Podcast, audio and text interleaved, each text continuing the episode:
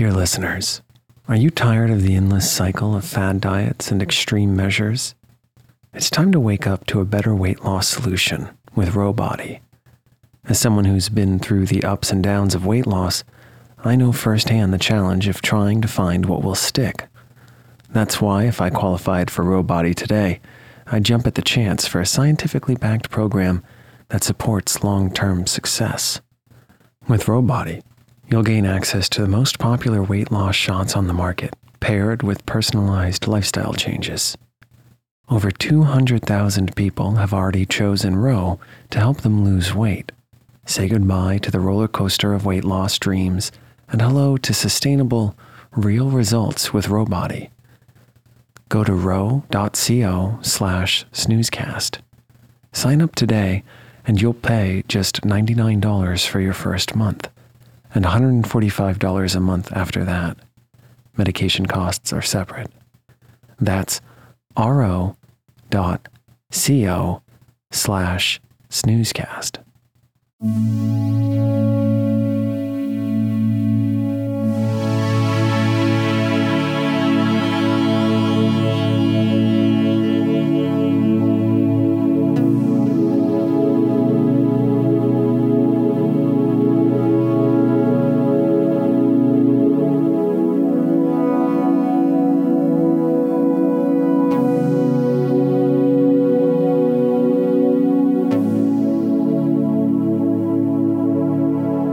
To Snoozecast, the podcast designed to help you fall asleep. Find us on snoozecast.com and follow us on Instagram at snoozecast to find behind the scenes content.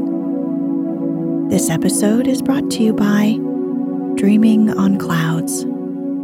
Tonight, we'll read the story The Three Golden Apples, written by Nathaniel Hawthorne and found in A Wonder Book, originally published in 1851. This is Hawthorne's retelling of Hercules' search for three golden apples.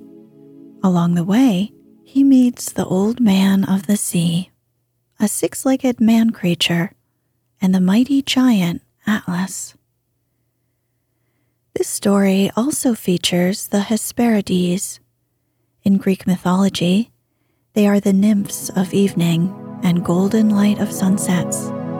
The Hesperides love to sing, and they spend their time tending to Queen Hera's apple orchard.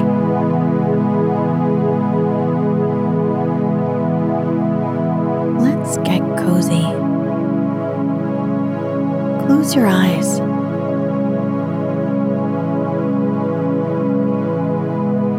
Relax your body into the softness of your bed.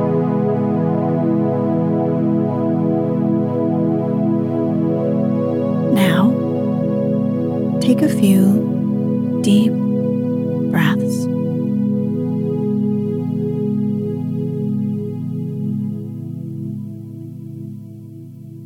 Did you ever hear of the golden apples that grew in the garden of the Hesperides?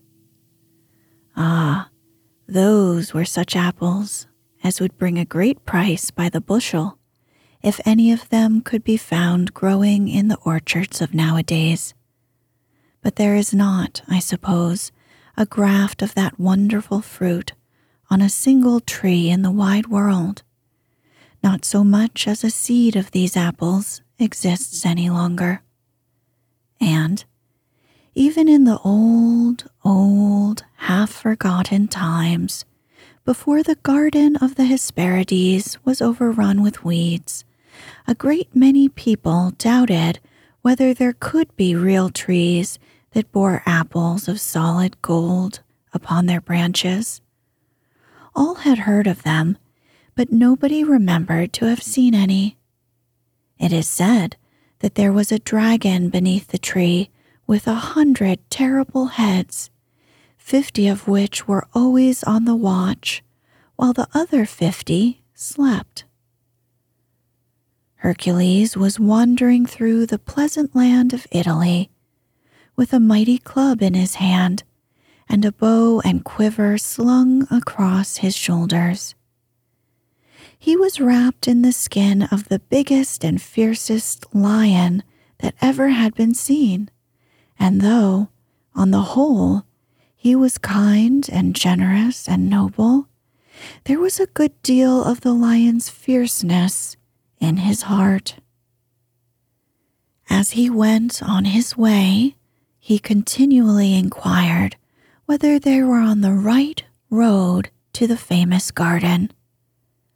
But none of the country people knew anything about the matter, and many looked as if they would have laughed at the question if the stranger had not carried so very big a club.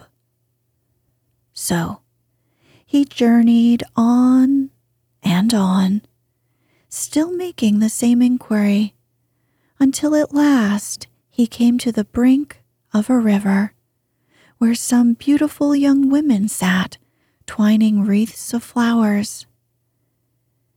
Can you tell me, pretty maidens, asked the stranger, whether this is the right way to the garden of the Hesperides? On hearing the stranger's question, they dropped all their flowers on the grass and gazed at him with astonishment. The garden of the Hesperides? cried one. We thought mortals had been weary of seeking it after so many disappointments. And pray, adventurous traveler, what do you want there? A certain king, who is my cousin, replied he, has ordered me to get him three of the golden apples. And do you know, asked the damsel who had first spoken, that a terrible dragon with a hundred heads keeps watch under the golden apple tree? I know it well, answered the stranger calmly. But from my cradle upward, it has been my business, and almost my pastime, to deal with serpents and dragons. The young women looked at his massive club and at the shaggy lion's skin which he wore, and likewise at his heroic limbs and figure, and they whispered.